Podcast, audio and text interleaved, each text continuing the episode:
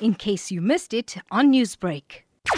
A disaster command center was brought in, especially when the lockdown was announced, for us to see how we can bring efficiency to the essential services in Phoenix and try to form a network that way we could offer assistance, especially to the underprivileged and especially the elderly people and the sick people within the community. We have partnership with the South African Police, with the Mahatma Gandhi Hospital. We have uh, other uh, role players of disaster management link. We have formed groups and we've, we've, we've partnership with them. In this way, we're getting communication done, and we're trying to now see how we can actually uphold the law in terms of the lockdown and see how we can also help the people that cannot move, etc., how we can be some sort of help to them now. What sort of services will you be offering to those who are in lockdown during this 21 day period?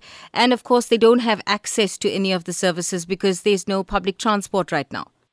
Uh, what we're trying to do via the essential, the security service, the essential service that can move around, we're trying to uh, provide them with the bread at the moment, with milk. We're trying to provide them with soap. Currently, we're doing a distribution at Gandhi's hospital as we speak now, that where antibacterial soap is being given to the patients there. We've uh, erected a marquee up there for the screening processes at the Gandhi's hospital, and we're trying to help all the other people that need help. So we're trying to, to, to put a system together, and we we're trying to give efficiency to all people. It's been really hectic, especially at the command center, but uh, it's going well, and we hope for this 21 days we'll be able to manage this in, in, in our community.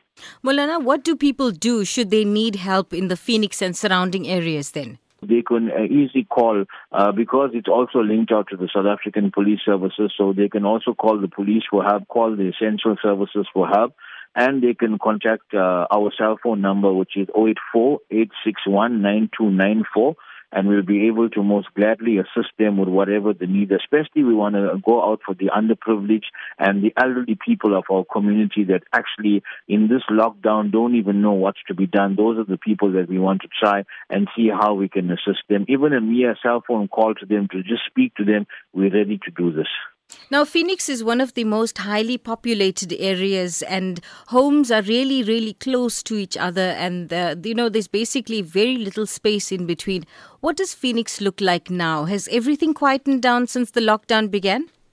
Yes, the Phoenix has quietened down a, a bit from the morning. It's uh, obviously when the lockdown came in, but unfortunately, I don't know why there's this panic uh, shopping in, in within the community now, and this panic shopping is going to cause more uh, chaos in the spread of the virus, where people are going to go now for the essential stores that are open for food. If we go and queue up in the stores over here, they're going to be open. Everyone's going to go there one time. We're going back to square one, so we're appealing to the community. Please, the food stores are going to be open. Please you're queuing up, you're putting lines there, it's more endangering ourselves. And the actual lockdown situation, the focus is being moved from this year. So we're saying if there's no need for you to move, uh, do not even come out. Only come out in an essential emergency. It's not a holiday. It's not a festive season. It's not a, you know, just a social uh, gathering that we should have. We're appealing to the community to please, uh, the police is trying their best at the moment, but try to cooperate with everyone. This morning I've been told that there were car pileups where people want to all go out but not meeting the necessary requirements to come out for even the work.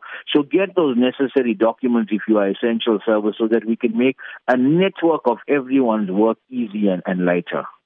Newsbreak, Lotus FM, powered by SABC News.